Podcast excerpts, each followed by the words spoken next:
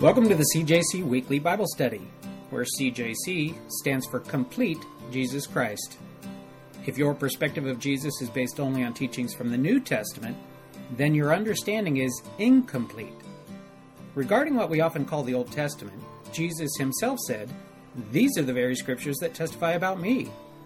So won't you join us today in our study where we esteem the newer and the older testaments alike? I'm your host, Jeff Smith, and currently we're working our way verse by verse through the first book of the Bible, Genesis.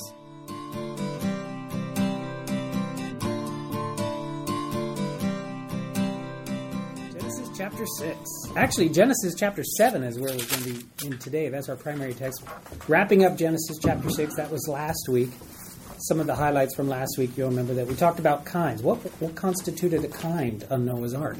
And we discovered that kind does not equate to species.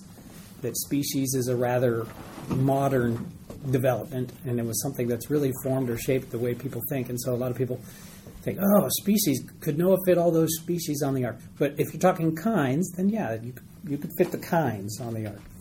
We also talked about microevolution versus macroevolution. We talked about adaptation and variation within a kind and how uh, evolution subscribes to macroevolution as well as microevolution, but the creationists subscribe to microevolution.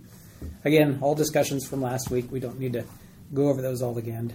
Moving into Genesis chapter 7, then, verses 1 through 16, maybe a little ambitious today, 1 through 16. And, you know, let's see how it goes. Let's see where we, where we get with that. Before we read through these, maybe I should give a little bit of a format or a little bit of an outline to help us as we're about to move into this chapter one of the things that you're going to see about this chapter is that in verse 6, it talks about the flood. And then in verses 7 through 9, it talks about entering the ark. And then in verse 10 through 12, it talks about the flood again. And then in verses 13 through 16, entering the ark. So it kind of jumps back and forth. So some of this information that we're going to be looking at in these first 16 verses is going to be stuff that A, we've either seen before last week or the week before, or B, some of the stuff is going to be repeat just from today. So the material we're going to be looking at today, what you see in verse 6 is kind of a repeated repeated in verses 10 through 12. What you see in verses 7 through 9 is kind of repeated in verses 13 through 16. All right? So just realize there is that kind of jumping back and forth kind of stuff. So, getting into Genesis chapter 7, then, somebody mind reading, how about reading verse 1? The Lord then said to Noah, Go into the ark, you and your whole family, because I have found you righteous in this generation. Excellent. Thank you, Dave. We find here in verse 1, the Lord said to Noah, the word there for Lord is the tetragrammaton, all right? Yahweh. But you're going to find as we go through this, or as we move through this study, that it's going to switch back and forth between Yahweh and Elohim. All right? So it switches back and forth. It jumps back and forth between Yahweh and Elohim as the story goes on. Some of the theologians that study this material suggest that maybe this is an indication that the material comes from two different sources. Okay? And so you'll hear, especially in source criticism discussions, they'll say, oh, this is from, we're going to call this author J, and then this one over here, we're going to call this author P. And the material from author P, everywhere he refers to God, he uses Elohim. And then uh, this author J, whoever that might be, everywhere he refers to God, he uses Yahweh. All right. So there are people that debate. Oh no, that's that's ridiculous. You know, it's just one author, and it goes back and forth. And another one says, Oh no, it's two authors. It's clear, and here are my different proof texts to show it. I really don't care. I, I see this as the inspired word of God, and whether God inspired one person or two to write this material, I don't really care. Who wrote it? I believe Moses wrote it. Did he pull in material from two different sources when writing this material? Maybe. Or maybe God gave it just to him and he wrote it down just by himself. But personally, I look at it as God's word. I feel like I can trust it. I don't feel like I have any issues, whether it's one person or two behind the scenes. Does God anoint more than one person to write his word? Yes, absolutely. We hold in our hands 66 books. How many authors? Probably about 40. All right? 40 different people God inspires to write His words for Him, to convey to us, to give to us His message, His word. So whether it's one or two here, I really don't care. it doesn't make a big difference to me. So the Lord said to Noah, Come into the ark, you and your all your household, because I have seen that you are righteous before me in this generation. How about verse 2? You shall take with you seven each of every clean animal, a male and his female, two each of animals that are unclean, a male and his female. Excellent. Thank you, Mike. Do you ever consider, maybe as we're reading this verse 2 here, when God comes to Noah and gives him this initial set of instructions here, what was Noah's job before this? I'm thinking he probably wasn't a zookeeper. He probably wasn't a shipbuilder, and he probably didn't have to do, he probably wasn't a zookeeper. But now he's going to be dealing with animals and building a, a huge ship. Another thing to think of when we're looking at verse 1 again, where God says, Because I have seen that you are righteous before me in this generation. Let me read somebody else's words on this part. Stuart Briscoe ends up saying in the commentary that I was reading on Genesis Noah was described by God as righteous before me in this generation. This was a delight to God, but in all probability an irritant to Noah's society. It is impossible to please God without sometimes displeasing those who are opposing him. Paul said, We are to God the fragrance of Christ among those who are being saved and among those who are perishing. To the one we are the aroma of death leading to death, and to the other the aroma of life leading to life. That's from 2 Corinthians chapter 2, verses 15 and 16. All of us would much prefer being a fragrance of Christ rather than an aroma of death. But unfortunately, we are not free to choose which we will be because this is determined by the reaction of others to what we say and do. By building his ark, Noah offered salvation to those who would respond in faith. To those who entered with him, it was a blessing and a delight. But to those who refused, it must have been the most awful statement of loss and dismay as the ark disappeared into the mist. Like Noah, who was probably an irritant to his society, when God says, I see that you are righteous before me in this generation, that's not going to be very popular. I mean, by definition, he stands out. He stands out to God, and I'm sure he stands out to the people of his generation. We should stand out. If we have a true relationship with God, we should stand out. And it may be that we stand out as an irritant to a people that don't want to be saved and don't want to have anything to do with our God. Does that mean we go with flow? Does that mean we, we water it down? You know, try to blend in and try to be friends with everybody? No, we're to be faithful to God. And some people will embrace that as wow, there's something different about you. I like that. I'm attracted to it. I want to see what's different. Will you please tell me why you're why you're different from the others? And to others, that guy's weird. That woman, there's something, there's an issue with her. She's all into this God thing. They choose how they respond, and we just face the repercussions of how they feel about us. And to some, a delight, but probably a small group. And to others, eh, something weird with that person there. Verse 2 You shall take with you seven each of every clean animal, a male and female, two each of animals that are unclean, a male and a female. I was going to say, we'll talk later about clean and unclean animals when we get to Leviticus, but I don't think we're going to be getting to Leviticus anytime soon. It's probably going to be a while. All right, so we'll talk about it a little bit here. We mentioned last week that in Leviticus it talks about clean and unclean, and that's something that's well future from this perspective, from, from this story. So Noah, well in the future, is Leviticus and Moses. Okay? So at this time, for some reason, there's a distinction between clean and unclean that we don't actually get to see described more until much in the future of Noah's day. So it's kind of interesting. Well before the law, you have clean and unclean. All right? The reasons for it, well, in Leviticus, you find out it has to do with the dietary issues and it has to do with sacrificial element. All right? As Mike pointed out last week, they're not eating meat yet. All right? That's going to come after the flood. So this time it's probably not a dietary thing because you don't need a distinction between clean and unclean foods when you're not eating those foods. How would they find this information out? Well, we don't know. It doesn't tell us. We do know from the time of Cain and Abel there were sacrifices being made. That's pretty early in the account. All right, Cain and Abel. I mean, you're talking right after Adam and Eve. All right, you're talking about the sacrifices also that were made for Adam and Eve. Remember, they were covered with the skins of animals. First death, the first animals that had to die sacrificed on their behalf and the skins given to them.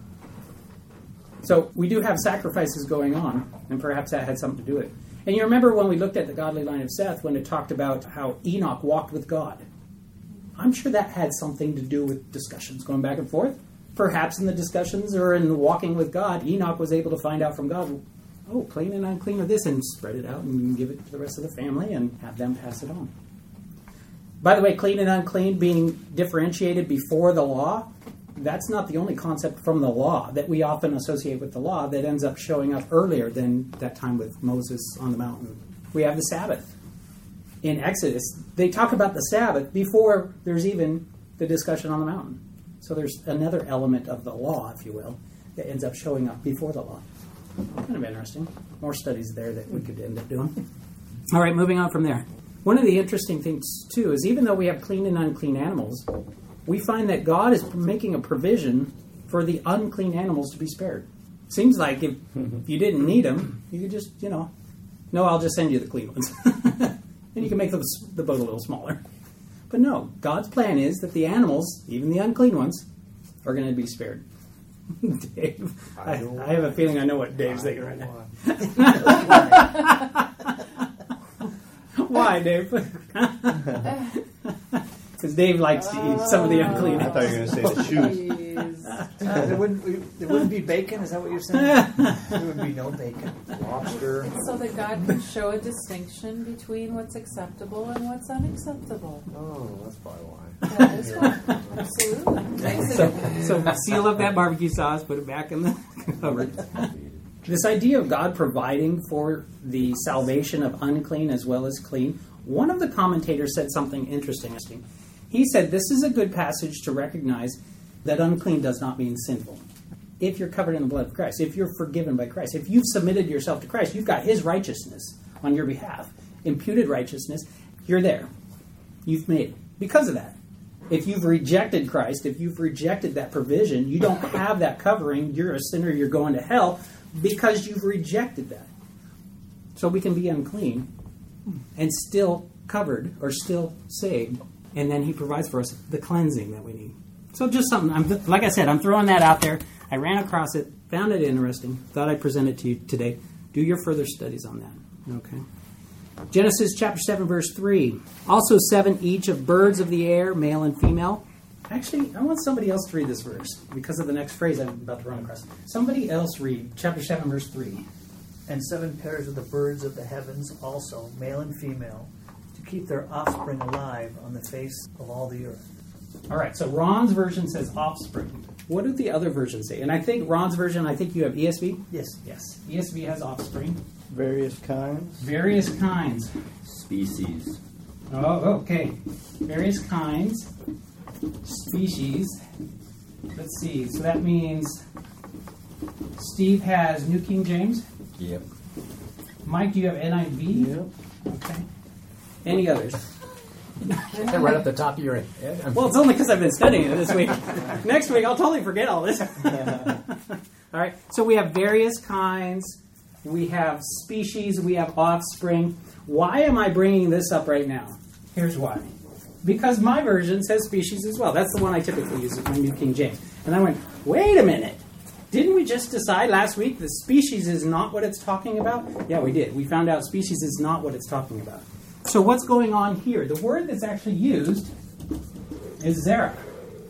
Now go way back to Genesis chapter 1 and Genesis chapter 3. This word shows up over there as well. Let's go look at some of those verses. Chapter 1, verse 11. Somebody get uh, 111, somebody get 112, and somebody. Actually, Mike, do you mind doing 111? Okay. And then Steve, do you mind doing 112? Okay. And Esther, do you mind doing 129? Okay. Ron, do you mind getting chapter 3, verse 15? And Chris, do you mind getting chapter 4, verse 25? Sure. These are all verses that this word, Zerah, is going to show up. Chapter 1, verse 11, Mike. Then God said, Let the land produce vegetation, seed bearing plants, and trees on the land that bear fruit, with seed in it according to their various kinds. Excellent. So here we have seed and we have, it's discussing plant life. Steve. And the earth brought forth grass, the herb the, that yields seed according to its kind, and the tree that yields fruit, whose seed is in itself according to its kind. And God saw that it was good. Excellent. Thank you. So there, again, seed and it's referring to plant life. Esther, what have you got? God further said, Behold, I have given you every seed bearing plant over all the earth, and every fruit tree, the fruit of which grows seed, it will be your food. So, so far, we're, it's looking like this word in each of these passages that we've looked at so far, it has to do with plants. But what does Ron say? Uh, Genesis three fifteen. Correct. I will put enmity between you and the woman, and between your offspring and of her offspring. He shall bruise your, your head, and you shall bruise his heel. You hear any connection to plants in that verse? I'm not hearing any plants in that verse. what is Zerah in that verse? It's offspring, not of a plant sort, but of a people sort, right? Mm-hmm. All right. Then, Chris, what have you got? Then Adam knew his wife again, and she bore a son and named him Seth. For God has appointed another seed for me instead of Abel, whom Cain killed. All right, so which one is that? Is that plants or is that people? Human. It's human, right? It's human. This word is typically used of human offspring, but in Genesis chapter 1, the creation account, it shows up also as plant offspring, okay? So the word is translated in some of your versions as offspring, as we've seen in the ESV. New King James ended up going with species, all right? NIV indicated various kinds. So what I'm what I'm trying to do is I'm trying to bring to your attention just because it says species, don't read into it the English meaning of the word species, or it's going to create some confusion. All right. Recognize that the word has to do with offspring of a plant sort or of a human sort, and usually of a human sort. Or the next generation of the kind. Yes, exactly right. The next generation of the kind. That's an excellent way to put it. Good job, Ron. All right, moving on from there. Genesis chapter 7, going back to chapter 7, verse 4. Somebody mind reading that? Seven days from now I will send rain on the earth for forty days and forty nights, and I will wipe from the face of the earth every living creature I have made. Excellent, thank you. The word for rain right here, metar, okay? This is not a torrential downpour. This is just regular rain. What would make this situation unique is if you get a regular rain for 40 days, there's going to be some flooding. All right? So we have regular rain happening over 40 days. In verse 12, however, go look at verse 12. You'll see it also mentions rain over there. Somebody mind reading that verse? And the rain was on the earth forty days and forty nights. Excellent. In verse 12, that word is gesem. All right? And there, that's a torrential downpour. So we actually have two words being used to describe the waters that come upon the earth. We have regular rain as well as torrential flooding rain. All right? So I'm just pointing out that there's a difference between this word and the word that shows up in verse 12 there. But this one here is the regular rain. Some of the other things as well. This word uh, that's used here in this verse, right here, can also talk about God's judgment. In fact, we find in chapter 19, verse 24, where God rains down fire upon Sodom and Gomorrah. This is also the word that's used to describe what happened uh, when it was raining hail in the time of Moses and the Exodus and, and Pharaoh. And then you also find in Exodus 16:4 that manna, this word is used to describe the manna that rains down from heaven. So the word, same word can be used to describe regular rain, or can also be used to describe some form of God's judgment, or can be used to describe some form of God's blessing. One of the other things that shows up in this verse as well is this idea of seven and the idea of 40. Okay, and specifically looking at the number 40, you're going to find as you read through your Bible, if you haven't noticed it yet already, the number 40 is going to come up a lot. All right? Using just Moses and the patriarchs accounts, you're going to find 40 showing up. That's the uh, age of Isaac when he gets married. It's going to be the age of Esau when he gets married. It's going to be the amount of time that Moses ends up spending on the mountain. Twice. All right? Uh, you're going to find that it's also Moses' life being divided into three periods of 40 years each, according to Stephen when he's recounting uh, the life of Moses. You find that 40 years is the time that the Israelites wander in the wilderness. And why was that? Because they spent 40 days spying out the land and failed when they brought back their report. And then you're also going to find that 40 shows up even in some of the numbers of articles that are mentioned in the design of the tabernacle. The number 40 is you got 40 of these and you got 40 of those. So it's kind of interesting. 40 shows up a lot. By the way, my kids are involved in junior Bible quiz, and a lot of times some of those questions will come and it'll be how many and then, you know, fill in the blank. And sometimes the kids will buzz in before they even hear the rest of the question because they just fear. Uh, I'm going to guess it's 40. In front of 40, there's several of these that end with 40, so buzz in and say 40. Good. Right. And Jesus fasted for 40 days and 40 nights before he was tempted by the enemy. Yeah, when you start talking about expanding it beyond the time of Moses and the patriarchs, yeah, 40 is going to show up even more. Exactly. Jesus was tempted 40 days and 40 nights. Yeah. All right.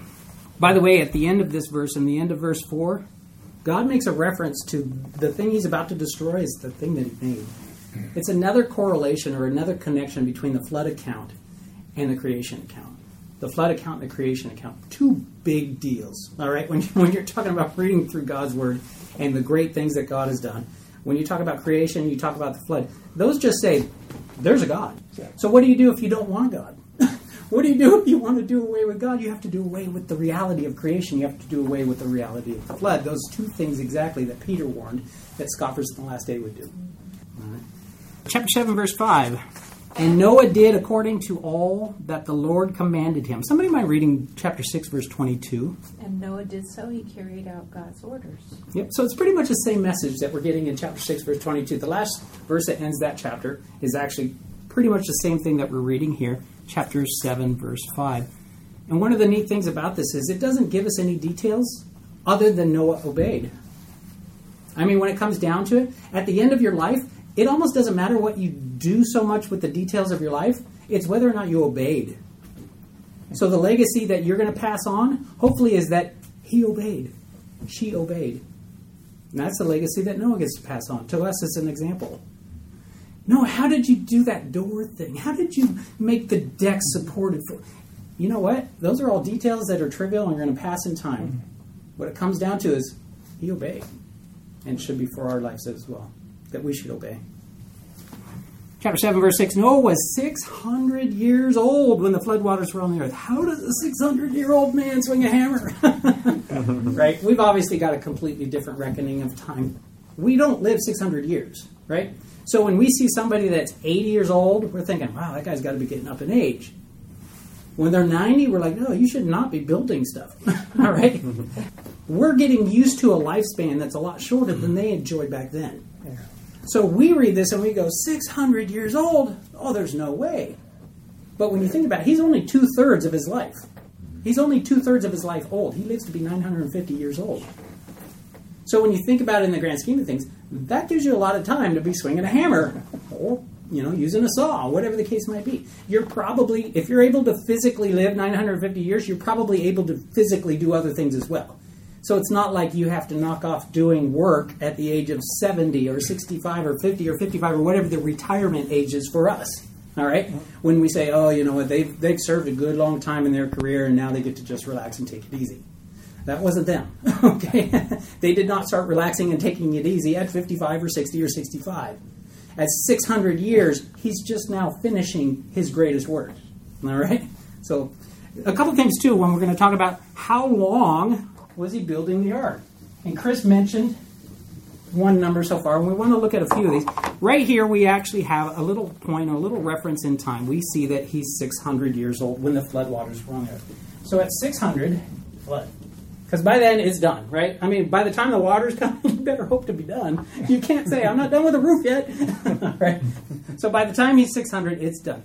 A couple other references. Read chapter 5, verse 32. Somebody mind reading that? After Noah was 500, Shem, Ham, and Japheth were born. All right, so in, at 500 years old, we have a reference to his three sons. We don't know exactly when he started the ark, though. He could have started when he was 500, or he could have started after. He might have even been able to start a little before. It depends a lot on when God shows up and says, "Get going. Here's the job I want you to do. Get busy." Read verse uh, chapter six, verse three. Somebody mind reading that one? And the Lord said, My spirit shall not strive with man forever, for he is indeed flesh, yet his days shall be 125 years. Yours says 125. I'm sorry, 20. 120. Okay. Apologize. Not a problem. So 120 years is mentioned there in chapter 6, verse 3. Why do I bring that up? Some people would suggest that the, uh, the best interpretation for that passage is that eventually people are only going to live to be 120 years old. Okay? And others would say, no, I think the interpretation for that passage is that's how long God was saying before the flood's coming. As if to say, in 120 years, that's it. I'm only giving man 120 years. I don't know. I don't know which of those two ways it goes. But I'm, I'm throwing that out there for your consideration. And then chapter 6, verse 18. Somebody mind reading that? But I will establish my covenant with you, and you will enter the ark, you and your sons, and your wife, and your sons' wives with you. Excellent. Thank you, Dave. So the reason I bring that up to you is because when God is saying, this is what I want you to do, this is what's going to happen, the plans include the salvation not just of him and his wife, but his three sons and their three wives. Okay? So the consideration is when did they begin? Well, it seems like the sons were already born. It seems like the sons maybe were already even married. But there is a possibility that his sons weren't born yet, and that God is already saying in advance, "You're going to have some sons. You know, they're going to get married, and it's going to be it's going to be a while. I'm going to give you a while, and then once they you have your sons and they get married, and then you know, well after that, you're going to have." How long is it that he had to build the ark? It, it's not known for sure. A hundred years is traditionally thought to be what it is. The second most popular vote is for 120 years, using that one verse from chapter six, verse three, but it's not known for sure. It was a long time. And that makes sense because it was a big project, right? And you need a long time to complete a big project. Chapter 7 So Noah, with his sons, his wife, and his sons' wives, went into the ark because of the waters of the flood. So, like I said, with that earlier structure, chapter, uh, verse 6 has to do with flood, verses 7 through 9 is entering the ark. Chapter 7, verse 8 of clean animals, of animals that are unclean, of birds, and everything that creeps on the earth. No new material there. Again, we're doing that back and forth thing. We're bouncing back and forth. Verse 9 Two by two they went into the ark to Noah, male and female, as God had commanded. Verse 10 And it came to pass after seven days that the waters of the flood were on the earth. Hmm, this is weird, a reference to seven days. You're going to find as we look at these chapters, uh, specifically here, 7, 8, and 9, that you're going to have a mention of seven days, and then you're going to have a mention of 40 days, 40 days of rain, and then you're going to have a mention of 150 days, the floodwaters prevailed on the earth.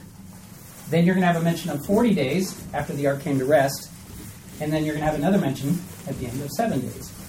You look at this, it kind of creates a little pattern, which is common in ancient writings, where you would have this repetition of sorts of, of numbers, where something goes. It's a chiastic way of describing. Right?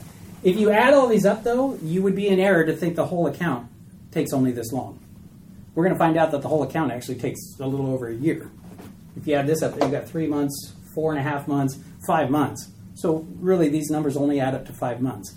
It's not meant to encompass the whole thing. I'm just pointing out the pattern the 740, 150, 47. Okay? Why seven days? There's a Jewish tradition that perhaps the seven days was seven days of mourning. Seven days of mourning. You remember that when we looked at the godly line of Seth, that Methuselah, the guy who lives the longest, 969 years, he dies the year the flood comes. That maybe he died, the tradition is, maybe he died within seven days of the waters coming upon the earth. And there's a mourning period, and then the flood. That's a possibility. Also, there's also a suggestion that maybe it is days of mourning. Maybe it's God mourning at the loss of everybody except for this group of eight. Those are just oral traditions and possibilities, but I throw those out there. Chapter 7, verse 11. In the 600th year of Noah's life, in the second month, the 17th day of the month, the second month, the 17th day of the month. It almost sounds like the author is taking pains to describe exactly when it happened, as if it really did. It really did. You know, in stories, you don't need a reference to dates. Because if it's just a story, if it's just fiction, you don't need a date to tie to it. The author here wants us to clearly come away with the impression that this was a true event, that this actually happened. And he tells us right when it did. 600th year of Noah's life, second month, 17th day of the month. By the way, the second month, that assumes that there's been a new year recently. But when was the new year? The reason I bring that up is because, well, turn to Exodus chapter 12, verse 2. Somebody mind reading that? This month shall be your beginning of months. It shall be the first month of the year to you. Excellent. For the Jews, you had two New Years. You had two calendars. You had a calendar that had an autumn New Year, and then by the time of the Passover, that was such a significant event that God said, I want you to recognize now that this month that the Passover starts in, this is when the New Year is. All right? So, which is it in Genesis? Well, clearly Genesis is before the Passover. So, surely we should go with the autumn New Year as being the right one. Well, not so fast. Who writes Genesis? Moses. What significant event was Moses present in? The Passover. All right? So Moses, more than anyone, would know that there's a change in the calendars. So which new year was it? We don't know. But there was a passage of the year, and this is now the second month, whether it was the spring new year or the fall new year. Okay. Turning back then to Genesis chapter 7, chapter 7, verse 11 interesting thing too that we see in this verse you have two causes for the flood you have two kinds of occupants in the ark The two causes for the flood are waters below and above, the two kinds of occupants in the ark, human and animal, and the two names for deity, Elohim and Yahweh. And then this verse also has this neat passage. On that day, all the fountains of the great deep were broken up, and the windows of heaven were opened.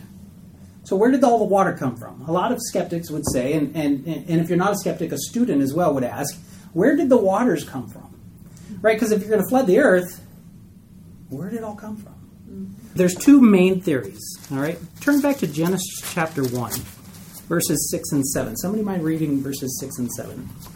Then God said, Let there be a firmament in the midst of the waters, and let it divide the waters from the waters. Thus God made the firmament, and divided the waters which were under the firmament from the waters which were above the firmament, and it was so. Excellent. So here we're going to talk a little bit about what's called the canopy theory. Okay, this was a popular theory. It's now fading in popularity right now. The canopy theory is well, if you remember back in the creation account, you had a separation of waters. You had a waters below the firmament and a waters above the firmament. The firmament being an expanse or a space or sky, some would say. Okay? So some would say there was a canopy, using these verses and using the flood story, that there was a canopy of water over the earth. Above where the birds fly, but before you get to the moon. Okay? so that there's there's this atmosphere, if you will, that's dense with water. Okay? And that when the waters from above come down, they're coming from up there. And the suggestion is that that's so dense and so thick that it was a completely different earth back then. That it was much more lush, okay? And that people could have these lifespans of 950 years in the time of Noah, 969 for Methuselah. That you could live this long, that this canopy contributed to that in some effect. That theory is one of the two primary theories. It still holds on very much as a, as a popular theory. The only problem is, and the only reason that it's starting to fade a little bit, is that now that we have computers, they're trying to do computer models as to what this would all look like and how it would all fit, and if, if it can reconcile with the Bible. And it turns out they're coming up with some problems, and they're like, I don't know how we're going to make this reconcile this. I'm not sure that this is going to work anymore.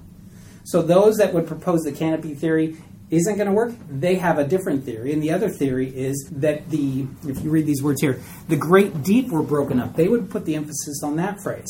And they're saying is that there was all this water in the, what we would call the oceans, and that the water being cold and dense is heavy and is pushing down, yet the molten lava, the magma underneath the Earth's crust, is light and wants out and wants to go up. So the water wants to go down, the magma wants to go up, the Earth splits in the middle of the ocean, and there's this hot versus cold, right? Yeah. and hot meets cold. The cold water ends up vaporizing, going in. In fact, let me read this article. I can do it better by reading somebody else's words than trying to paraphrase it myself. In the depths of the world's oceans, cat- catastrophe struck. The Earth had been a time bomb waiting to go off. Cold, dense material at the seafloor was floating on top of a hot, lighter material deeper in the mantle. The seafloor suddenly broke open in the middle, while the edges began diving into the mantle below. The crack in the seafloor spread around the globe. As hot magma rose into these cracks, seawater flashed instantly into steam. Supersonic jets of steam roared into the upper atmosphere, carrying seawater with them. Clouds of this ejected material spread out across the planet, cooled and fell in torrents on land and sea. As cold ocean crust was replaced with hot, expanded magma, the seafloor rose, and with it the sea level rose worldwide. Step by step, the, wa- the rising waters wiped out the environments that God had carefully created. Meanwhile, ocean currents laden with sand and mud circled the earth, dumping layer after layer of dead animals and plants across the moving continents. The earth became a, a tomb, a time capsule that preserved a record of the world judged by God. Eventually, the process ran out of steam. Once all the cold material from the seafloor sank into the mantle, everything ground to a halt, the fountains of the deep were shut off, and the torrential rain ceased. As the new hot seafloor cooled and shrank, the sea level once again dropped. The waters drained off the continents, carrying piles of sediment with them back into the ocean. So, two primary theories the canopy theory and then this erupting seafloor theory. Which one is it going to be? I don't know. I'm waiting to get to heaven and go, God, can I watch the film? you know, can you show me? I really don't care. It doesn't matter a whole lot to me. You know, the fact that it did happen and that God was in charge, that's what I understand it to be. You know, when God's in charge, things happen, and things happen according to His parameters. He's not. It's not going to get out of His control. He's not going to go, "Oops, that slipped," you know, and, all of a sudden He's got to redo something like that. Yes, Steve. The, the, the canopy theory, when you said that they don't like it because of the computer models. Right. Well, they're already shown that the computer models didn't work too well with climate change. And then man's theories and how things work, bumblebees aren't supposed to fly. Exactly right. You know what's funny is I read it. I read a response that somebody wrote in criticizing the computer models, just like you're phrasing it, and they use the bumblebee as their example as to why we can't trust what science would tell us what is and what isn't possible. That's awesome that you said that. Plus, it says they both happened. It does, doesn't it? says Yep. it. You know, the heavens and the under. It says that both occurred. And that's exactly what I want to say. We should trust what God's word says. And when it says that the great deep was broken up, I believe the great deep was broken up. And when it says the windows of heaven were open, I believe whatever the windows of heaven were, they were open. And it sounds like water came from both directions. I think you're exactly right. Pastor Chuck, uh, years ago, I remember listening to him on this, and one of the things he also said was people living so long, what is one thing that destroys things here? Sunshine. I mean, sunlight. I found a frisbee at my mom's backyard out Right. in Vegas. I threw it, hit a tree, and it just shattered. it's been sitting out in the sun. Sun destroys stuff. And Pastor Chuck's thing was that part of the reason people live so long and things were the way they were, it was filtered through that Right. layer of possible water that was up there. I mean, hmm. was it there? I don't know, but you know, it makes sense. It does, yeah. I like it. Plus, I, I think there a few years ago they actually found like lots water in outer space. I mean, there there is water, and and it was kind of like a unique discovery at the time. Well, clouds hold water. Well, yeah, but I'm Right. I'm talking about yeah, up even beyond the clouds. Yeah. And I- then I read an article that mentioned that mm-hmm. too, and it got so Right. technical I had to just kind of back up a little bit Yeah, yeah. because I'm like, "What? Wow, that's But the word, like the word for water in Hebrew is mayim, and for heaven is mayim. Oh, okay, neat. Oh, that's interesting. I like that. All right, let's see. Should we try another verse? All right, let's let's just finish this verse. Talking here about the fountains of the great deep breaking up. That phrase or that that English phrase "broken up" comes from a Hebrew word "bekwa," I guess, and that word appears 51 times in the Old Testament. It's also interestingly used. It's the same word used in the dividing of the Red Sea, parting of the Red Sea, breaking it up, separating it. It's also used of the the rock in the wilderness that water springs from, the breaking of the rock, and it's also used of the earth in Korah's rebellion. If you know that story in the wandering in the wilderness, and there's a whole bunch of people, hey, who thinks you're you know you're the one chosen by God? The earth opens up and swallows him and all of his oh. you know followers. Yeah, Korah's rebellion, the earth splitting open and swallowing them. and then moving on from there, verse twelve, and the rain was on the earth forty days and forty nights. Verse 13 On the very same day, Noah and Noah's son, Shem, Ham, and Japheth, and Noah's wife, and the three wives of his sons with them entered the ark. All right. Kind of fun. We'll end with this. Noah's wife. She doesn't ever get named in the account. No, hmm. We don't ever find out who she is or what her name is. Hmm. kind of. She just goes unnamed.